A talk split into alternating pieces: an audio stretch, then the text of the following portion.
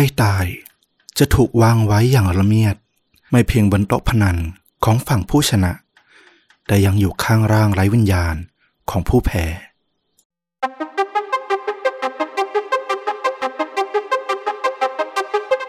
สวัสดีครับสวัสดีครับ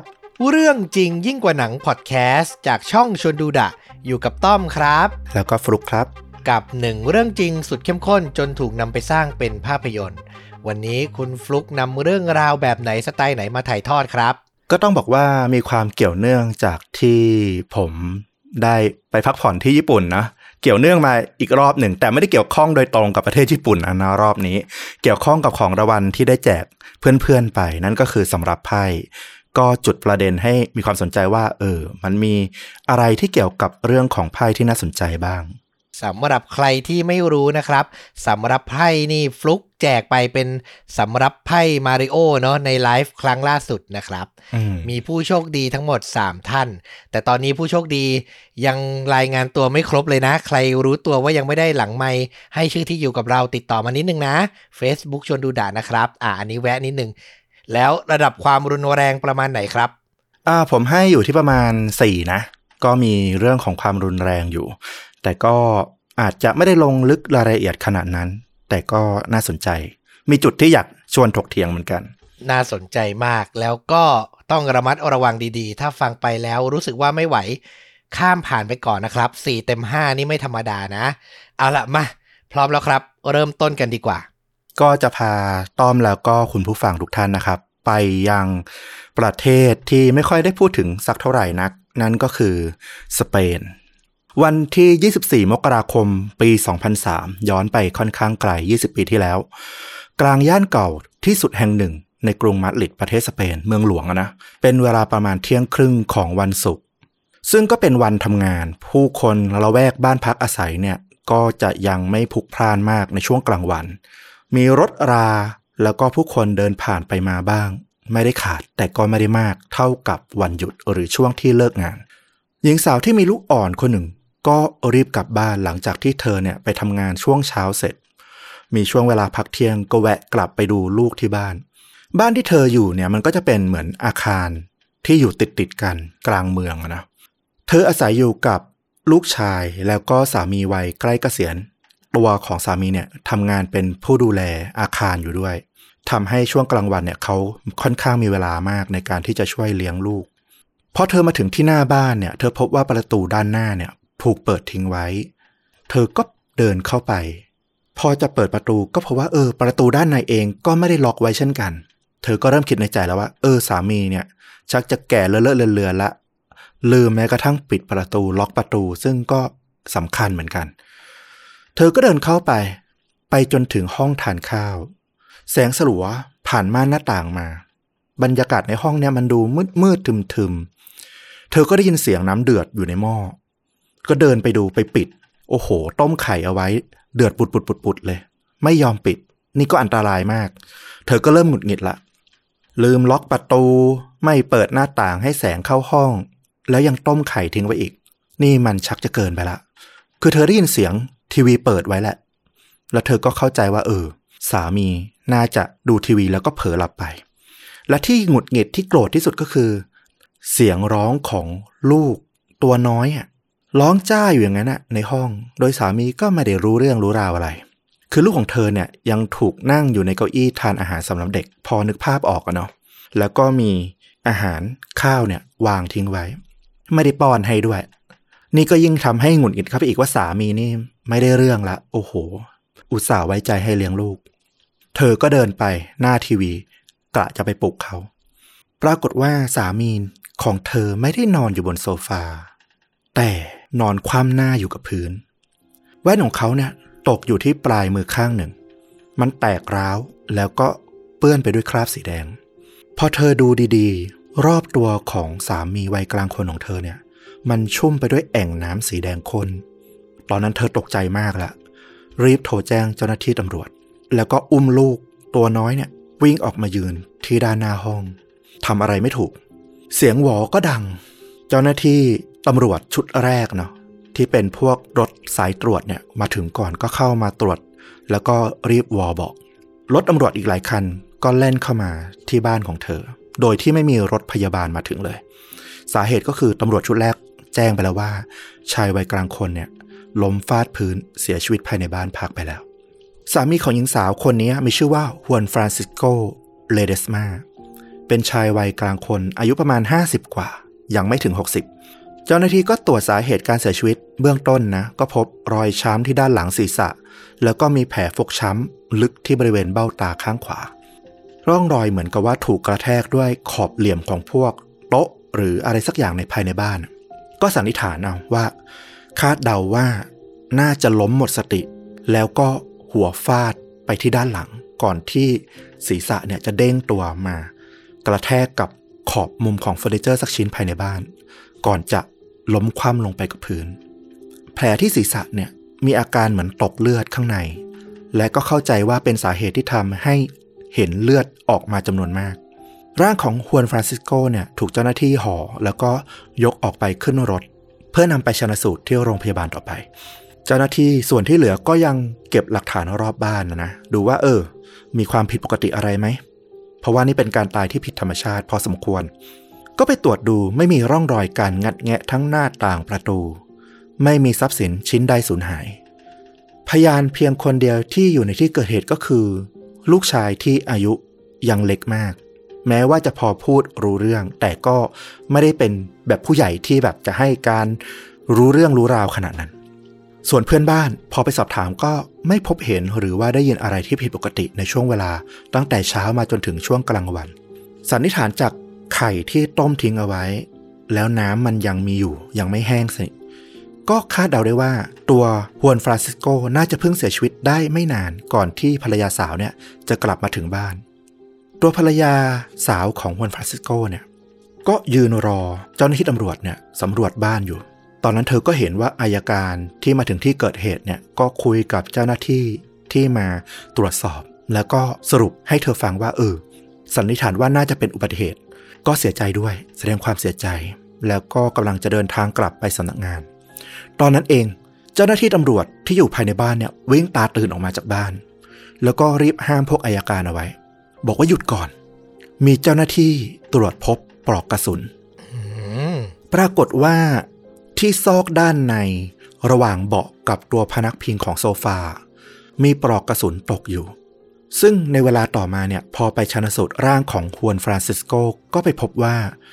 ตรงรอยช้ำที่ด้านหลังศีรษะเนี่ยจริงๆแล้วมันมีรูเล็กๆที่บริเวณท้ายทอยเนี่ยทะลุยาวไปออกที่เบ้าตาด้านขวาเป็นรอยการยิงจากด้านหลังระยะห่างจากปลายกระบอกปืนจนถึงด้านหลังศีรษะเนี่ยคาดว่าห่างไม่มากราวๆ1 ไม้บรรทัดเท่านั้นเองสันนิษฐานจากทิศทางของกระสุนแล้วก็สภาพของที่เกิดเหตุคาดเดาว่าฮวนฟรานซิสโกถูกใครสักคนสั่งให้นั่งคุกเข่าลงต่อหน้าลูกชายที่อยู่ในเก้าอี้ทานข้าวแล้วฆาตกรก็จ่อยิงจากด้านหลังที่พื้นใกล้กับจุดที่แว่นตามันตกอยู่เนี่ยยังพบเศษโลหะที่คาดว่าเป็นชิ้นส่วนของกระสุนซึ่งมันแตกกระจายจากการกระทบกับกะโหลกศีรษะทั้งหมดนี้ต้องบอกว่าเป็นความละเอียดอรอของเจ้าหน้าที่ที่สำรวจทำให้พบปลอกกระสุนไม่เช่นนั้นแล้วเนี่ยคาดเดาได้เลยว่ามันอาจจะถูกสรุปว่าเป็นอุบัติเหตุธรรมดาไปแล้วก็ได้เหมือนกันเมื่อกลายเป็นคดีฆาตกรรมตัวภรรยาสาวที่กลับมาพบร่างของสามีเป็นคนแรกเนี่ยก็ต้องถูกเค้นสอบสวนแหละเธอมีชื่อว่าเอเลนาเดลคาเมนเธอบอกว่าเธอเองเป็นภรรยาคนที่3ของฮวนฟรานซิสโกแล้วนะคือเขาเคยผ่านการหย่าร้างมาแล้ว2ครั้งและเธอกับฮวนฟรานซิสโกเนี่ยก็มีลูกเล็กๆอยู่ด้วยกันซึ่งแม้จะพอมีมุมให้ตำรวจได้คิดได้บ้างนะว่าภรรยาคนนี้อาจจะมีความเกี่ยวข้องหรือน่าสงสัยเพราะนี่เป็นการตายที่ผิดปกติมากแล้วก็รูปแบบการเสียชีวิตมันดูเป็นรูปแบบที่ต้องมีความแค้นหรือมีอารมณ์อะไรบางอย่างเข้ามาเกี่ยวพันถึงเป็นการสั่งให้คุกเข่าแล้วยิงแต่สุดท้ายพอเค้นไปเค้นมาก็ต้องตัดภรรยาอย่างเอเลนาเนี่ยออกจากวงผู้ต้องสงสัยเพราะคำให้การของพยานสำคัญนั่นก็คือตัวลูกชายที่อยู่ในที่เกิดเหตุนั่นแหละอย่างที่บอกยังให้การไม่ได้เป็นเรื่องเป็นราวแต่ว่าถามก็ยังตอบได้พูดจารู้เรื่องอยู่ประมาณกี่ขวบอะ ประมาณ 3-4 ขวบซึ่งสิ่งที่เด็กคนนี้เนี่ยเล่าออกมาพอจับใจความได้ก็คือกลางวันนั้นน่ะคุณพ่อก็คือฮวนฟรานซิสโกเนี่ยกำลังทำอาหารให้เขาแล้วเขาก็กำลังดื่มนมอยู่บนเก้าอี้มีชายแปลกหน้าคนหนึ่งเดินเข้ามาในบ้านสูงใหญ่ไว้หนวดแล้วเขาก็สะบัดอย่างมีอารมณ์ใส่ฮวนฟรานซิสโกสีหน้าเขาบูดบึ้งดูน่ากลัวมากสิ่งที่เด็กน้อยคนนี้อธิบายโดยตลอดก็คือเขากลัวมากๆกลัวชายคนนี้มากๆคำให้การของเด็กที่ยังโกหกไม่เป็นยังโกหกไม่เก่งเนี่ยก็ดูน่าเชื่อถือมากๆเป็นจุดสำคัญที่ทำให้ตำรวจเนี่ยมุ่งเป้าไปว่าฮวนฟรานซิสโกเคยก่อความแค้นไว้ให้ใครหรือเปล่าลักษณะการถูกยิงมันคือท่าของการประหารไม่ใช่การฆาตกรรมทั่วไปก็ไปตรวจสอบความสัมพันธ์กับภรรยาคนปัจจุบันอย่างที่บอกก็ไม่พบความผิดปกติครอบครัวก็อยู่ด้วยกันดีกับครอบครัวเก่าที่เคยหย่าร้างกันมา2 ครั้งมีลูกด้วยกันกับภรรยาคนก่อนๆแต่พอไปสืบก็พบว่าไม่ได้หย่าร้างแล้วเกิดปัญหาปัจจุบันก็ยังติดต่อด้วยกันดีไม่มีความขัดแย้งอะไรไปสอบถามความสัมพันธ์กับคนรอบตัวด้วยความที่เขาก็ทำงานอยู่ที่บ้านนะมีความสัมพันธ์อยู่กับแค่เพื่อนบ้านเป็นหลักก็พบว่าเขาไม่มีอะไรที่น่าสงสัยเลยเป็นผู้ชายธรรมดาคนหนึ่งที่ไม่ได้ไปเกี่ยวข้องกับเรื่องที่มันรุนแรงหรือน่ากลัวสิ่งเดียวที่น่าสนใจก็คือในปี 1995 เมื่อ 8 ปีก่อนบนอาคารหลังเดียวกับที่เขาอาศัยอยู่นี้เนี่ยแต่ละชั้นเนี่ยมันถูกแบ่งเป็นที่พักของหลายๆบ้านฮวนฟรานซิสโกเคยเป็นพยานในคดีที่เกิดขึ้นเมื่อ 8 ปีก่อนเขาได้ยินเสียงกรีดร้องของผู้หญิงจากชั้น 5แล้วก็รีบแจ้งตำรวจในฐานะที่เขาเป็นผู้ดูแลตึกนะพอตำรวจมาก็พบว่าที่ชั้น 5ของบ้านเขาเนี่ยหญิงวัย 83 ปีชื่อว่าเมอร์เซเดสนอนจมกองเลือดอยู่แล้วข้างกันก็พบหญิงสาวชาวฝรั่งเศสวัย 22 ปีนั่งเปลือยกายล่อนจ้อนเธอดูตื่นตระหนกแล้วก็เต็มไปด้วยเลือดฮวนฟรานซิสโกเป็นพยานว่าหญิงทั้งสองคนเนี่ยรู้จักสนิทสนมกันดีดูไม่น่าจะมีเรื่องระหองระแหงถึงกับฆาตกรรมหรือฆ่ากันเขาก็บอกว่าเขาก็งงเหมือนกันว่ามันเกิดอะไรขึ้นกับสองคนนี้สุดท้ายตำรวจก็พาหญิงสาวฝรั่งเศสนั้นนะไปสืบสวนแล้วก็ตัดสินโทษในฐานะฆาตกรตำรวจก็ไปดูว่าเอ๊ะหรือว่าหญิงสาวคนนั้นจะออกมาจากคุกแล้วมาแก้แค้นหรือเปล่าแต่พอไปตรวจสอบก็พบว่าเธอก็ยังไม่ได้ออกมาจากคุกแล้วก็ระหว่างนั้นก็ไม่มีใคร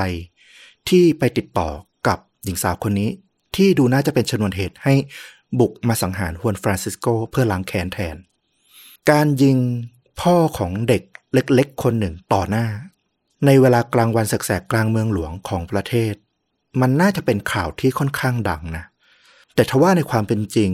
ช่วงเวลาประมาณทศวรรษที่ 2000 เนี่ยปี 2000 กว่าเนี่ยกรุงมาดริดเนี่ยมีสถิติ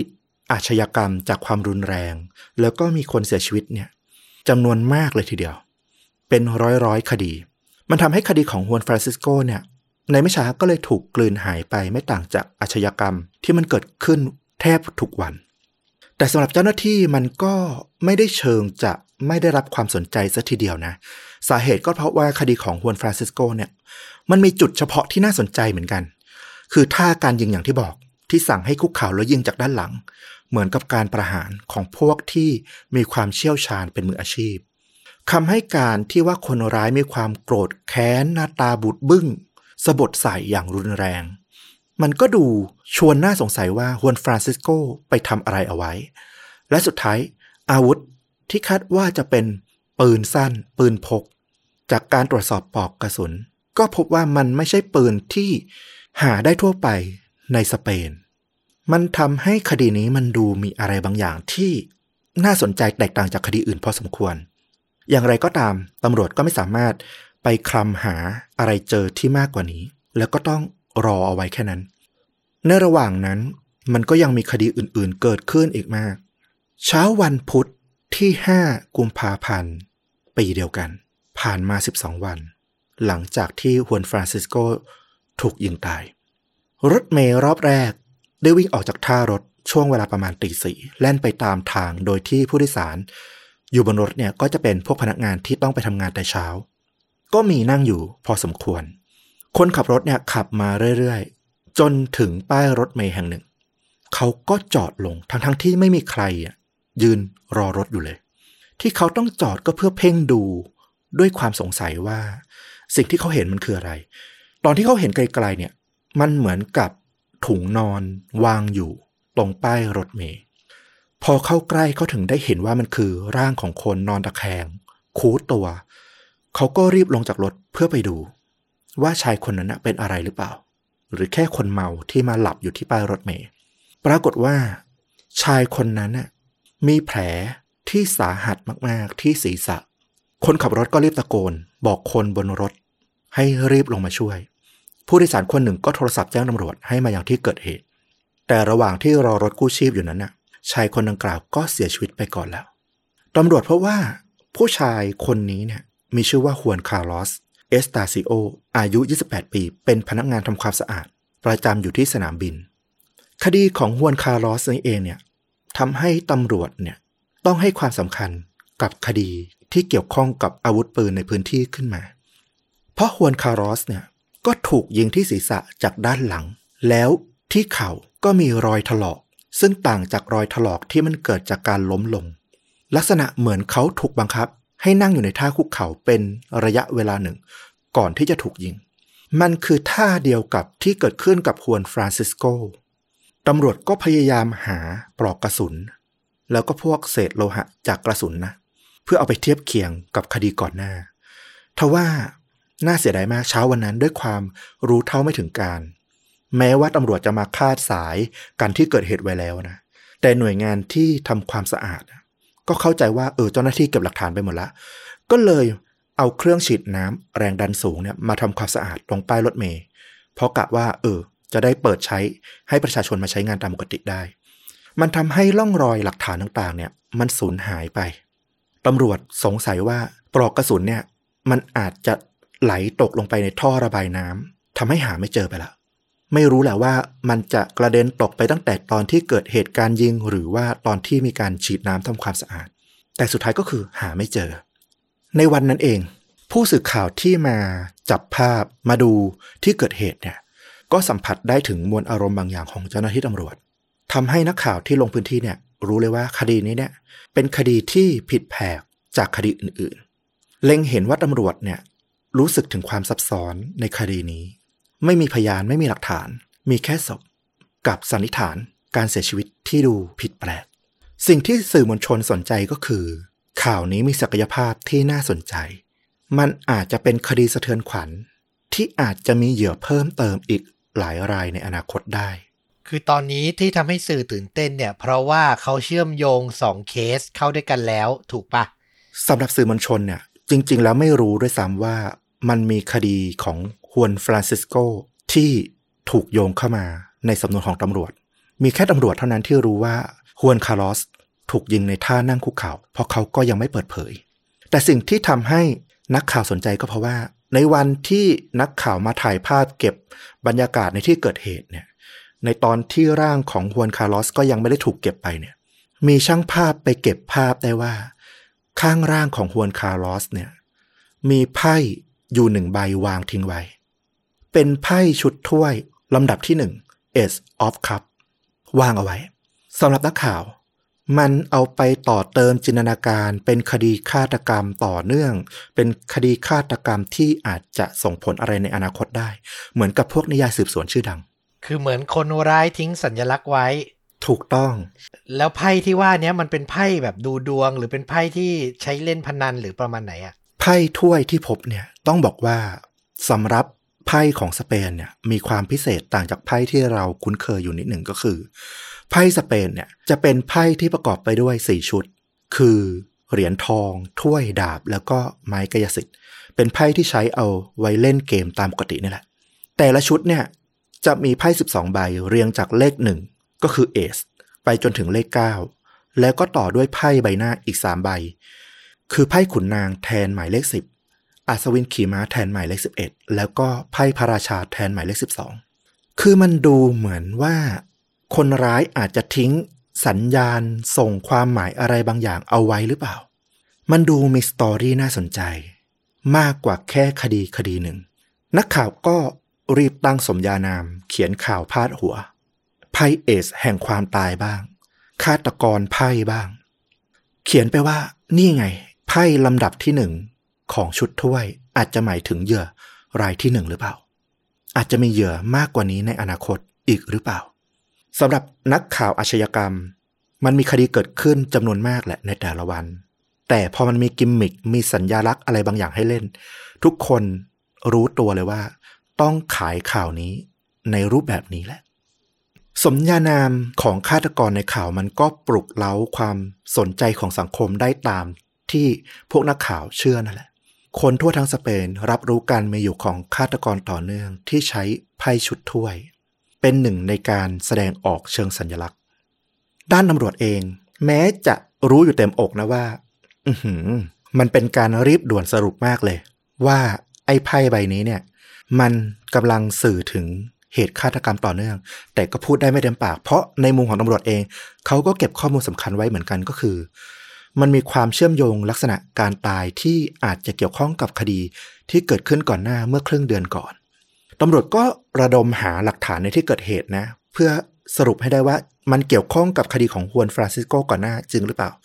พยายามหาเต็มที่จนสุดท้ายก็ไปพบเศษโลหะหัวกระสุนจนได้มันตกอยู่ซอกล้อของรถที่จอดอยู่ใกล้ๆกับป้ายรถเมล์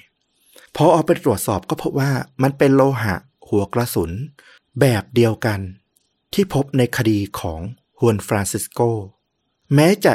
ยังระบุได้ไม่ชัดเจนก็ตามว่ามันมาจากปืนกระบอกเดียวกันหรือเปล่าเพราะขาดร่องรอยหลักฐานที่สำคัญคือปลอกกระสุนที่พอจะให้เห็นร่องรอยรายละเอียดเฉพาะของตัวปืนตำรวจก็พยายามหาแรงจูงใจที่มันเกี่ยวข้องนะเชื่อมโยงกันว่าแล้วฮุานฟรานซิสโกที่เสียชีวิตไปก่อนหน้ากับฮุานคาร์ลอสที่เพิ่งเสียชีวิตตอนนี้เนี่ยมีความสัมพันธ์อะไรเกิดขึ้นไหมมีรูปแบบเฉพาะอะไรเกิดขึ้นไหมที่เป็นจุดที่ทำให้ฆาตกรไพ่เนี่ยเลือกเป็นเหยื่อแต่ก็อีกละฮุานคาร์ลอสก็ไม่ต่างจากชายหนุ่มปกติทั่วไปที่พบได้ในกรุงมาดริดจะมีสิ่งที่ดูแตกต่างจากคนอื่นอยู่นิดเดียวก็คือเขาทำงานสนามบินตำรวจก็ตีประเด็นไปว่าเป็นไปได้ไหมว่าที่สนามบินมันเป็นช่องทางที่เกี่ยวข้องกับการลักลอบขนสินค้าผิดกฎหมายหรือขบวนการยาเสพติดเขาอาจจะไปเกี่ยวข้องอะไรพวกนี้หรือเปล่าแต่พอไปสืบบัญชีการเงินสถานะการเงินหนี้ต่างๆของฮุานคาร์ลอสตำรวจก็พบว่ามันไม่มีความผิดปกติก็ตัดไปได้ว่าสุดท้ายแล้วมันก็อาจจะยังไม่ใช่พวกแก๊งอาชญากรรมแต่วิธีการเสียชีวิตนั่นแหละมันก็ยังยืนยันอยู่ดีว่ามันไม่ใช่การลงมือของคนปกติทั่วไประหว่างที่กำลังสับสนมึนงงรวบรวมหลักฐานหาความเชื่อมโยงต่างๆนานาอยู่11ชั่วโมงถัดมาเท่านั้นเองช่วงเวลาบ่ายของอีกวันหนึ่งเกิดเหตุยิงกันในบาร์กลางเมืองตอนนั้นบาร์เทนเดอร์วัย17ปีซึ่งเป็นลูกชายของเจ้าของร้านเนี่ยกำลังดูแลอยู่หลังเคาน์เตอร์จัดแก้วจัดขวดจัดถ้วยอยู่โดยที่คุณแม่ที่เป็นเจ้าของร้านเนี่ยก็นั่งอยู่ที่มุมร้านใกล้กับเครื่องเล่นเพลงกำลังก้มหน้าทำบัญชีรายรับรายจ่ายอยู่ตอนนั้นเป็นเวลาบ่ายของวันทำงานปกติลูกค้าที่นั่งอยู่ในร้านเนี่ยก็มีแค่เพื่อนบ้านของคุณแม่ที่เป็นเจ้าของร้านอายุ58ปีมานั่งเล่นอยู่เสียงประตูของบาร์เปิดออกมีลูกค้าคนหนึ่งเดินเข้ามาตรงมาที่เคาน์เตอร์คุณแม่ที่เป็นเจ้าของร้านเนี่ยไม่ได้เงยหน้าขึ้นมาดูแต่รู้สึกถึงความเงียบที่มันผิดปกติคือลูกค้าคนนี้เข้ามาแล้วก็ไม่ได้พูดอะไรและลูกชายของเธอเองก็ไม่ได้กล่าวต้อนรับอะไรด้วยมันผิดปกติมากๆเธอกำลังจะเงยหน้ามองว่ามันเกิดอะไรขึ้นแต่ได้ยินเสียงดังเปรี้ยงขึ้นมาก่อนพอเธอเงยหน้าขึ้นมาด้วยความตกใจลูกค้าคนนั้นเป็นชายหนุ่มกำลังยืนชี้ปืนไปยังเคาน์เตอร์ปลายกระบอกปืนเนี่ยยังมีไอระอุของการเพิ่งยิงออกไปเธอหันไปดูที่หลังเคาน์เตอร์ลูกชายของเธอไม่ได้ยืนอยู่ตรงนั้นแล้วลูกค้าหญิงที่เป็นเพื่อนบ้านของเธอเนี่ยตกใจแล้วก็ลุกขึ้นยืนด้วยความหวาดกลัวฆาตกรหันปืนมาแล้วก็ยิงใส่หนึ่งนัดกระสุนเข้าที่เบ้าตาทะลุออกด้านหลังเลือดกระเซ็นเป็นวงเต็มผนังร้านด้านหลังเพื่อนบ้านหญิงที่เป็นลูกค้าร่วงลงกับพื้น คุณแม่ที่เป็นเจ้าของร้านเนี่ยตอนนี้ก็ขาอ่อนทิ้งตัวลงจากเก้าอี้ลงกับพื้นแล้วก็รีบคลานหนีเอาชีวิตรอดเธอพยายามคลานไปด้านหลังร้านห่างออกไปอีกนิดเดียวจะเข้าไปที่ห้องครัวสำเร็จแต่เธอก็ได้ยินเสียงดังเปรี้ยงขึ้นมามันแผดร้อนร้าวไปทั้งทรวงอกของเธอเธอทิ้งตัวลงกับพื้นนิ่งหมดแรงเธอยังไม่ได้ตายแต่ไม่มีแรงที่จะคลานต่อไปเธอยังมีสติที่ดีอยู่ก็แกล้งตายลงตรงนั้นเลยมันนานมากมันเงียบผิดปกติมันเงียบจนเธอเนี่ยแทบจะสติแตกตอนนี้เธอคว่ำหน้าลงกับพื้นโดนยิงที่กลางหลังหูเธอแนบกับพื้นทำให้เธอได้ยินเสียงทุกก้าวย่างของฆาตกรที่มันเดินอยู่ด้านหลังเธอเสียงย่ำเข้ามาใกล้เธอช้าๆมันยืนนิ่งอยู่ด้านหลังเธอแล้วเสียงก็ดังเปรี้ยงขึ้นอีกมันยิงขาเธอเพื่อตรวจสอบว่าเธอตายหรือยังคุณแม่เจ้าของร้านเนี่ยต้องสะกดความเจ็บปวดแล้วก็ทำนอนนิ่งกลั้นเสียงร้องไม่ให้ออกมาจะทนไม่ไหวแล้วถ้าเกิดฆาตกรเกิดยิงใส่เธอจุดสำคัญอีกสักนัดเธอก็ต้องตายแน่นอนจะลุกสู้หนีหรือจะทนแกล้งตายอยู่ตรงนี้ต่อไปดีระหว่างที่กำลังคิดอยู่ในหัวนั้นนะเธอก็ได้ยินเสียงย่ำเท้าเดินห่างออกไปและประตูร้านก็เปิดออกแล้วก็ปิดทุกอย่างเกิดขึ้นไวมากๆในความเป็นจริงแต่มันดูนานมากสำหรับเธอเธอขืนตัวลุกขึ้นแล้วก็คลานไปที่โทรศัพท์หลังเคาน์เตอร์เพื่อโทรแจ้งตำรวจหูโทรศัพท์เนี่ยถูกวางห้อยลงมาด้านล่างอยู่ข้างๆร่างของลูกชายของเธอที่ชื่อมิเกลเธอเห็นร่างของมิเกลเนี่ยถูกยิงที่ขมับด้านซ้ายทะลุลงไปถึงไหล่คุณแม่เจ้าของร้านได้รับการช่วยชีวิตและเข้าอยู่ในห้อง ICU เธอยังมีสติที่ดีอยู่ในหัวของเธอเนี่ยมีแต่ความรู้สึกที่มันโกรธเกรี้ยวอยู่ข้างในเธออยากจะให้ข้อมูลกับตำรวจมากที่สุดเท่าที่จะมากได้เพื่อที่จะตามจับไอ้คนที่มันมาฆ่าลูกชายของเธอมีการสเก็ตภาพของคนร้ายขึ้นมาเป็นภาพของชายผิวขาวใบหน้าเรียวแหลมเกลี้ยงเกลาไร้หนวดเคราจมูกโด่งริมฝีปากบางผมสั้นสวมแว่นกันแดดปิดบังดวงตาเอาไว้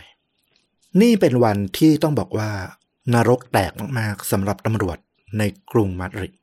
มีคดีที่มือปืนออกสังหารคนทั้งในบ้านทั้งบนท้องถนนแล้วก็ไปทิ้งไพ่เอาไว้แล้วยังมีอีกคดีหนึ่งที่คนร้ายน่าจะเป็นคนละคนกันเพราะในคดีแรกนั้นคนร้ายไว้หนวดคดีนี้คนร้ายผมสั้นใบหน้าเกลี้ยงเกลาบุกเข้ามายิงคนกลางวันแสกๆในบาร์มันดูเป็นวันที่อะไรก็ไม่รู้เกิดขึ้นมากมายแล้วช่วงค่ำของวันนั้นมันก็มีคำอธิบายบางอย่างที่น่าสนใจเกิดขึ้น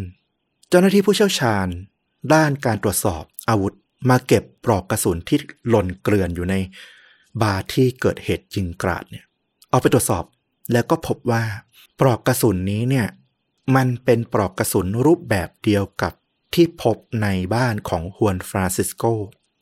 และเมื่อสันนิษฐานกับท่ายิงน่าจะเกี่ยวข้องรวมกันทั้ง3คดีกับฮวนคาร์ลอสแล้วก็คดีนี้เป็นคดีที่เกี่ยวเนื่องกันทั้งหมดแม้ว่าคำให้การของพยานที่รอดชีวิตจะดูแตกต่างกันอยู่บ้างแต่เรื่องมีหนวดกับไม่มีหนวดมันเกิดขึ้นห่างกันครึ่งเดือนก็เป็นไปได้คนร้ายอาจจะไปโกนหนวดออกแล้วก็คาดคะเนไว้ก่อนว่าอาจจะเป็นคนร้ายกลุ่มเดียวกันตำรวจก็มีการตั้งทีมเฉพาะกิจขึ้นมาเพื่อทำคดีนี้รวมกันเป็นคดีเดียวใช้กำลังพลกว่า150นายเนี่ยลงพื้นที่ขณะที่ตำรวจกำลังไล่ล่าหาตัวคนร้ายแต่ก็ยังไม่มีเขาลางของการก่อเหตุครั้งต่อไปมันถูกทิ้งไว้ค่อนข้างนานเลยทีเดียวจนเหมือนกับว่าฆาตกรน่าจะหลบหนีออกไปนอกประเทศแล้วหรือเปล่าสื่อเองก็เล่นข่าวฆาตกรพ่ายไปได้สักพักแล้วก็เลิกความสนใจเพราะว่ามันไม่มีเหยื่อรายต่อไปเกิดขึ้นแต่แล้ววันที่7มีนาคมปี2003 1 เดือนถัดมาชายหนุ่มหญิงสาวคู่หนึ่งชื่อว่าซาติอาโกเป็นเด็กหนุ่มอายุ27ปีกับแฟนสาวชื่อแอนาอิตวัย29ปีกำลังเดินหยอกล้อกันมาตามถนนจนไม่ได้ทันสังเกตว่ามีผู้ชายคนหนึ่งเดินสวนมาด้านหน้าพวกเขาก็เดินคุยกันแล้วก็ได้ยินเสียงทักทายมาว่าสวัสดี2คู่รักก็เลยหันหน้าไปมองชายแปลกหน้าคนนั้น และทันทีที่มองพวกเขาก็พบว่ามีปืนชี้จ่อมาที่ใบหน้าของเขาแล้วไม่ทันที่จะได้ป้องกันตัวเสียงดังเปรี้ยงกระสุนซัดเข้าเต็มหน้าของซาเดียโกเด็กหนุ่มจนหงายหลังกระสุนเนี่ยตรงเข้าที่แก้มขวาทะลุไปยังท้ายทอยเขาซุดลงตรงข้างทางส่วนตัวแฟนสาวเนี่ยก็ตกใจหล่นลานทำตัวไม่ถูกซุดตัวลงข้างๆพยายามยกมือขึ้นป้องเหนือหัวร้องขอชีวิตแต่ตัวฆาตกรเนี่ยกลับเดินชิดเข้ามาใกล้แล้วก็ยกปืนชี้ลงมากดยิงใส่แต่เคราะห์ดีของหญิงสาวปืนมันขัดลำกล้องกระสุนไม่ออกเธอเห็นโอกาสก็รีบวิ่งหนีไม่คิดชีวิตแล้วก็ร้องตะโกนขอความช่วยเหลือจากคนที่อยู่ใกล้ๆแถวนั้นหลังจากนั้นไม่นานรถตำรวจแล้วก็รถพยาบาลก็มาถึงที่เกิดเหตุเจ้าหน้าที่มาถึงพบว่าข้างร่างของซาเดียโกมีไพ่ชุดถ้วยเลข3วางทิ้งเอาไว้เคราะห์ดีซาเดียโกเนี่ยดวงแข็งพอกระสุนพลาดจุดสำคัญได้รับการช่วยชีวิตรอดตายอย่างหวุดหวิดต้องบอกว่าก่อนหน้านี้เนี่ยตำรวจไม่เคยซื้อเรื่องฆาตกรรมฆาตกรไพ่ชุดของพวกสื่อมวลชนที่พยายามตีข่าวออกมาเลยคิดว่าเป็นเรื่องตลกเรื่องหนึ่งด้วยซ้ำเพราะว่าในคดีของฮวนคาร์ลอสที่ป้ายรถเมล์เนี่ยตำรวจเก็บหลักฐานไพ่ไปโดยไม่ให้ความสนใจอะไรเลยด้วยซ้ำพวกเขามองว่ามันหาความเชื่อมโยงได้ยากเกินไปไพ่นี้อาจจะตกมาก่อนหน้าที่เกิดเหตุการณ์ยิงก็ได้ลมอาจจะพัดปลิวมาอยู่ตรงนี้ก็ได้หรือบางทีมันอาจจะเพิ่งบังเอิญมาหล่นหลังจากที่คนบนรถลงเข้ามาช่วยฮวนคาร์ลอสก็ได้แต่พอมาเกิดเหตุของซาเดียโกแล้วก็แฟนสาวเนี่ยมีไพ่สำรับถ้วยเนี่ยวางทิ้งเอาไว้เป็นใบเลข3เนี่ยมันก็สร้างพฤติการที่สอดคล้องกันขึ้นมาว่าฆาตกรไพ่เนี่ยมันมีอยู่จริงแล้วมันก็กลายเป็นคำสำคัญที่โยงคดีทั้งหมดรวมกันเข้ามาให้ตำรวจแล้วก็สื่อมวลชนเนี่ยกลับมาสนใจว่าฆาตกรไพ่คือใครแล้วเขากำลังต้องการอะไรระหว่างที่กำลังตามหาว่ามันกำลังเกิดอะไรขึ้นในประเทศสเปนนี้18 มีนาคมปี 2003 ห่างมาแค่ไม่กี่วันกลางถนนช่วงเวลาเย็นสองสามีภรรยาชาวโรมาเนียชื่อว่าจอร์จีแล้วก็ไดโอนาแมกดา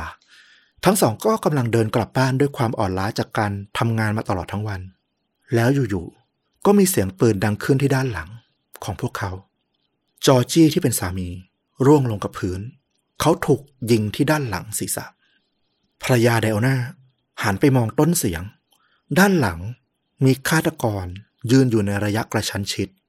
เธอตกใจรีบยกแขนซ้ายขึ้นมาป้องกันตัวเองแต่มือปืนก็ยิงใส่เธอถึง3นัดแบบจ่อใกล้กับใบหน้าห่างไปแค่4 เซนกระสุน2นัดตรงเข้าที่ศีรษะของเธอชาวบ้านแถวนั้นได้ยินเสียงปืนก็รีบเรียกรถพยาบาลรีบเรียกตำรวจเข้ามาช่วยจอร์จี้สามีเสียชีวิตทันทีที่ข้างทางส่วนเดลน่าได้รับการช่วยเหลือส่งโรงพยาบาลได้ทันแต่ทว่าหลังจากนั้นอีกแค่2 วันเธอก็บาดเจ็บหนักจนเสียชีวิตไม่มีใครเห็นเหตุการณ์อย่างชัดเจนว่ามันเกิดอะไรขึ้นมันเป็นช่วงเวลาเย็นแล้วก็เส้นทางที่มันเกิดเหตุเนี่ยไม่มีคนพลุกพล่านเท่าไหร่แต่ก็เชื่อกันว่าตัวฆาตกรน่าจะนั่งรอซุ่มอยู่ในรถใกล้กับตรงจุดเกิดเหตุเนี่ยมาสักพักใหญ่และครั้งนี้ก็เช่นกันตำรวจพบไพ่ชุดถ้วยลำดับที่4 กับ 5วางทิ้งเอาไว้ที่ข้างร่างของจอร์จีด้วยตัวเศษโลหะของหัวกระสุนที่มันกระจายอยู่บนพื้นเนี่ยก็ถูกนำไปเทียบแล้วก็พบว่าใช่อีกแล้วมันคือฆาตกรคนเดียวกันกับคดีก่อนหน้าตั้งแต่ฮวนฟรานซิสโกเป็นต้นมาตำรวจค่อนข้างมั่นใจเลยว่าฆาตกรเป็นบุคคลอันตรายสูงมากแล้วก็มีการเลือกเหยื่อแบบสุ่มไม่มีลักษณะจำเพาะเจาะจงหรือความเกี่ยวโยงเชื่อมโยงอะไรเลยต้องบอกว่าในช่วงปี 2003 กรุงมาดริดอย่างที่บอกมีเหตุอาชญากรรมเกิดขึ้นตลอดปีสูงมากตั้งแต่ปลายปีก่อนมาคนเนี่ยชินชากับเรื่องราวของคนตายผ่านทางสื่อเนี่ยมานักต่อนักแหละแต่พอมีสมญานามที่ตั้งให้กับอาชญากรรมเฉพาะขึ้นมาคนก็เริ่มให้ความสนใจในขณะเดียวกันสมญานามมันก็สร้างสิ่งที่พ่วงขึ้นมาก็คือความหวาดกลัว พอตำรวจไม่สามารถอธิบายได้ว่าเหยื่อแต่ละรายที่ถูกสังหารเนี่ยมีความเกี่ยวข้องกันอย่างไรถูกเลือกเป็นเหยื่อเพราะอะไรการถูกแสดงลำดับไพ่มีความหมายมีคำใบ้ว่าอย่างไรอธิบายไม่ได้แต่เห็นเลยว่าคดีการยิงลักษณะนี้มันจะยังไม่จบลงแค่เท่านี้เพราะในไพ่สำหรับสเปนนั้นในชุดหนึ่งมีถึง12ลำดับนี่มันเพิ่งถึงลำดับที่5เท่านั้นเองมันก็สร้างความตื่นตระหนกภายในสังคมอย่างมากคนก็ไม่กล้าเดินตามท้องถนนแต่จริงๆแล้วไม่มีที่ใดปลอดภัยเลยพอเท่าที่ดูมามันเกิดทั้งข้างถนนทั้งในบ้านหรือแม้แต่ในร้านค้าที่ผู้คนเข้าไปใช้บริการทุกคนล้วนเป็นเหยื่อได้หมดฆาตกรก่อเหตุโดยที่ไม่สนใจอะไรเลยตำรวจเองก็ไม่ได้ชอบการตั้งสมญานามให้กับพวกฆาตกรเท่าไหร่มันดูให้ความสำคัญเกินไปแต่ในอีกมุมหนึ่งการมีสมญานามก็ทำให้ผู้คนตื่นตัวและก็ช่วยให้ข้อมูลกับตำรวจมากขึ้นมีการแจ้งข้อมูลผ่านทางสายด่วนของตำรวจเนี่ยมากถึง 2,000 สายตำรวจต้องใช้เวลาในการแกะข้อเท็จจริงต่างๆที่รายงานเข้ามาเนี่ยจำนวนมากซึ่งต้องบอกว่าจริงๆแล้วเนี่ยเอาไปใช้ประโยชน์ในการสืบสวนสอบสวนต่อเนี่ยค่อนข้างได้น้อยโชคดีที่เหตุที่เกิดขึ้นก่อนหน้าหลายคดีเนี่ยมีผู้รอดชีวิตพอที่จะช่วยสเก็ตภาพออกมาได้แต่กระนั้นการสเก็ตภาพของแต่ละครั้งที่เกิดขึ้นก็มีภาพของฆาตกรถึง3เวอร์ชันที่รายละเอียดเนี่ยมีความแตกต่างกันทั้งรูปจมูกทรงผมหนวดเคราตำรวจก็ต้องใช้ทั้ง3ภาพเนี่ยออกไปประกาศผ่านสื่อให้ช่วยกันจับตามองว่ามีผู้ชายคนไหนที่คล้ายกับ3ภาพนี้บ้างทั้งที่ฆาตกรคือคนเดียวมันก็สร้างความยุ่งยากในการตามหาเหมือนกันสุดท้ายตำรวจก็เลยต้องกลับมาพึ่งหลักฐานที่สำคัญที่สุดในคดีนั้นก็คือปลอกกระสุนและปืนที่ยังไม่พบให้ผู้เชี่ยวชาญด้านอาวุธมาตั้งข้อสันนิษฐานว่าอาวุธที่ใช้เนี่ยมันคืออะไรในที่สุดก็มีการสรุปว่าปืนที่พบเนี่ยเป็นรุ่นที่หาได้ยากในประเทศอย่างที่ยืนยันมาตั้งแต่แรกลักษณะของปลอกกระสุนยืนยันว่ามันเป็นปืนที่น่าจะผลิตใช้ในโซเวียตและไม่ถูกส่งออกขายที่ประเทศอื่นเลยถ้าจะหาซื้อก็ต้องไปในดินแดนโซเวียตเก่าเท่านั้นดังนั้นคนร้ายก็จะต้องถูกจับวงแคบลงมาอีกอาจจะเป็นทหารผ่านศึก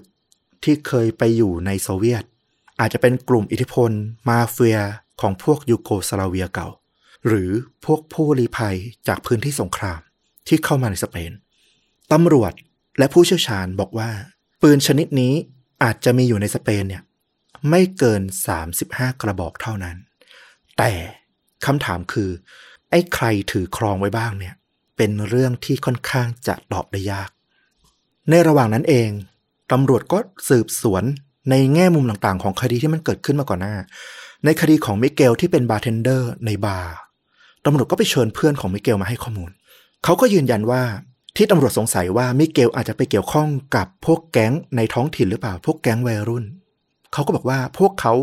เป็นพวกเด็กวัยรุ่นที่ชอบไปกราฟฟิตี้ตามพวกอาคารตามที่สาธารณะเหมือนป่วนเมืองก็จริงแต่พวกเขาไม่ได้มีพฤติกรรมที่เป็นแก๊งความรุนแรงอะไรเลยไม่มีใครมีอาวุธปืนและก็ไม่รู้จักใครที่เกี่ยวข้องกับปืนด้วย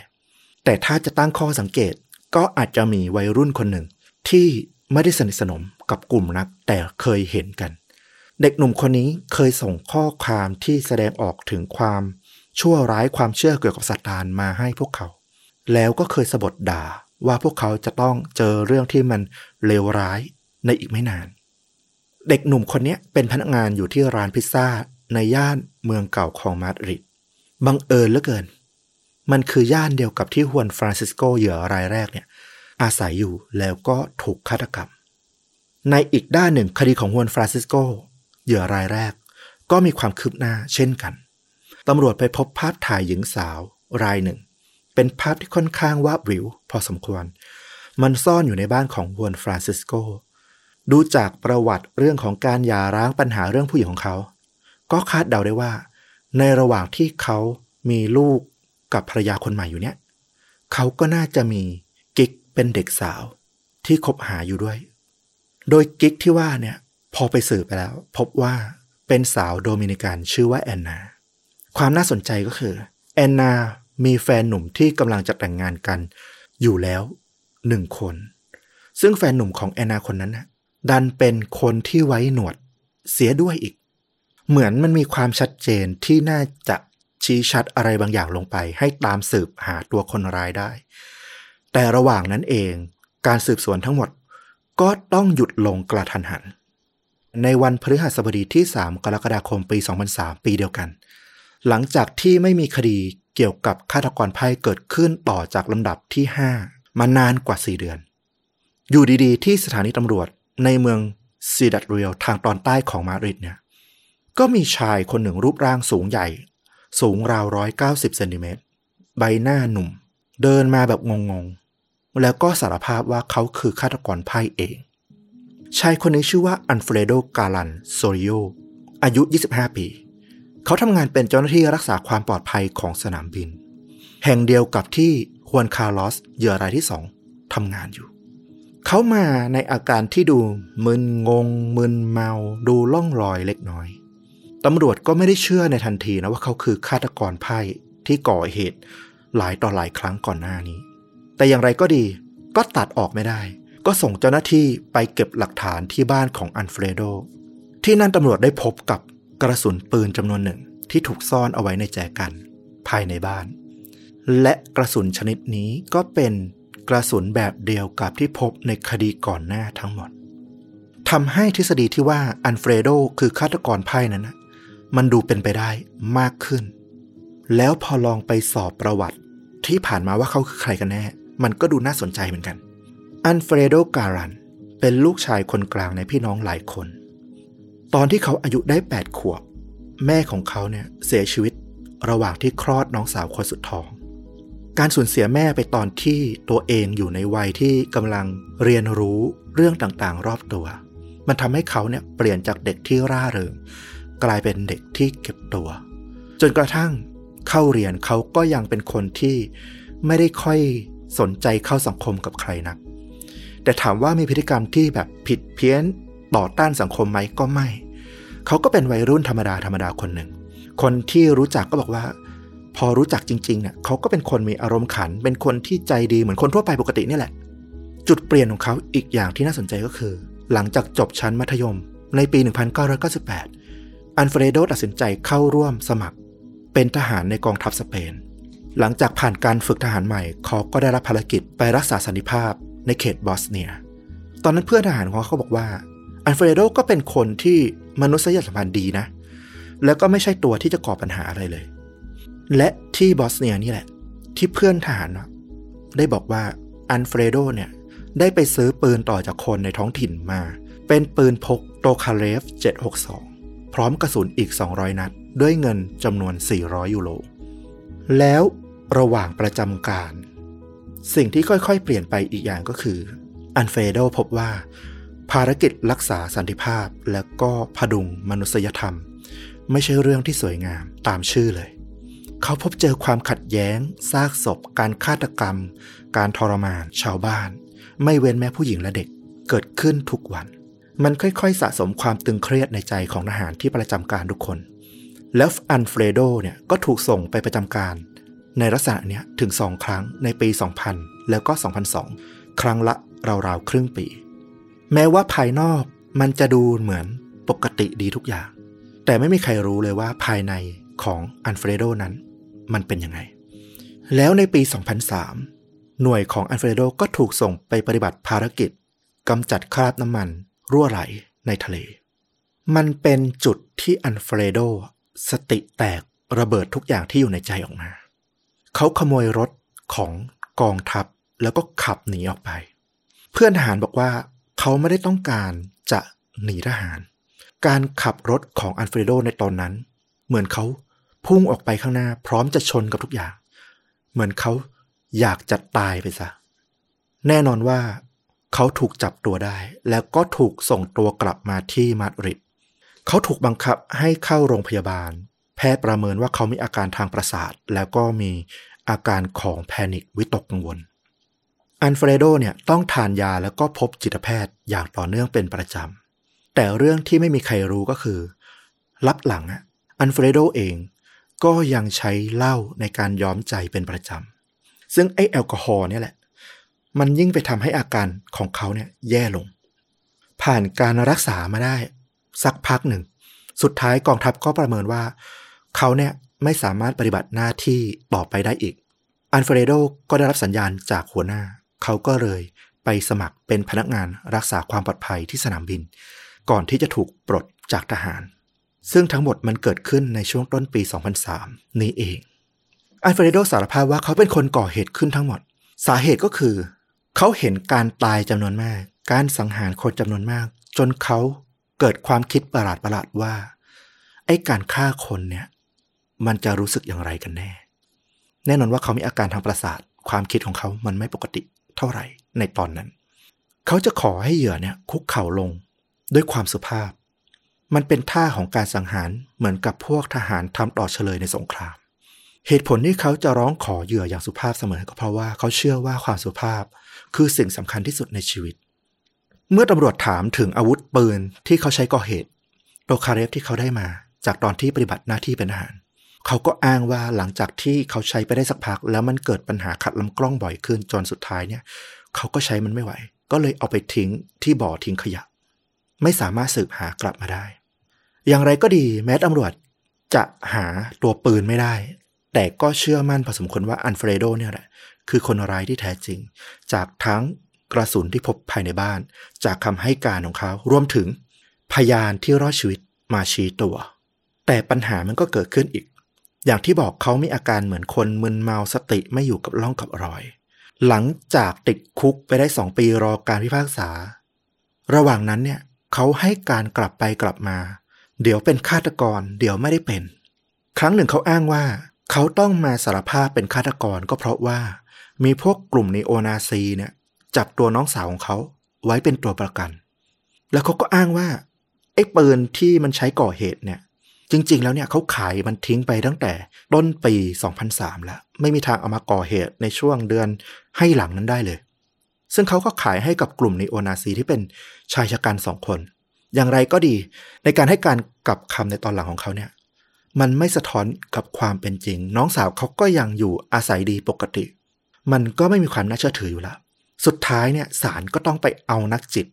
มาช่วยประเมินว่าไอ้อาการทางประสาทของเขาเนี่ยมันจะเข้าข่ายของการเป็นบ้าหรือเปล่าเพราะมันมีผลต่อการตัดสินแต่นักจิตก็มาประเมินแล้วก็บอกว่าอาการทางประสาทของเขาเนี่ยไม่ได้ส่งผลกับคดีที่เกิดขึ้นเพราะว่าเขามีสติรับรู้ตลอดเวลาที่ลงมือฆ่าคนไม่สามารถอ้างได้ว่ากระทำลงไปโดยไม่มีสติที่สุดศาลก็มีคำตัดสินออกมาในปี 2005 ให้อันเฟรโดต้องจำคุก 142 ปีกับอีก 3 เดือนรวมถึงชดใช้เงินให้กับครอบครัวของเหยื่อที่ได้รับผลกระทบอีก €600,000แต่ด้วยกระบวนการยุติธรรมของสเปน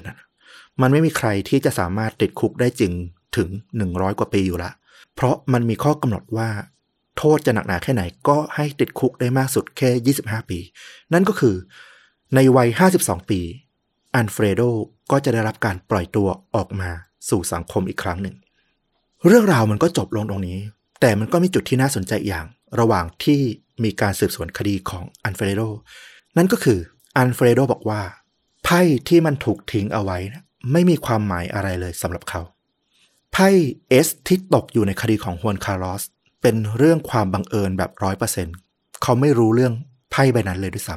ำมันทำให้คดีที่เกิดขึ้นในบาร์ที่กราดยิงตอนกลางวันซึ่งมันเกิดขึ้นในวันต่อมามันจึงยังไม่มีไพ่ถูกวางทิ้งไว้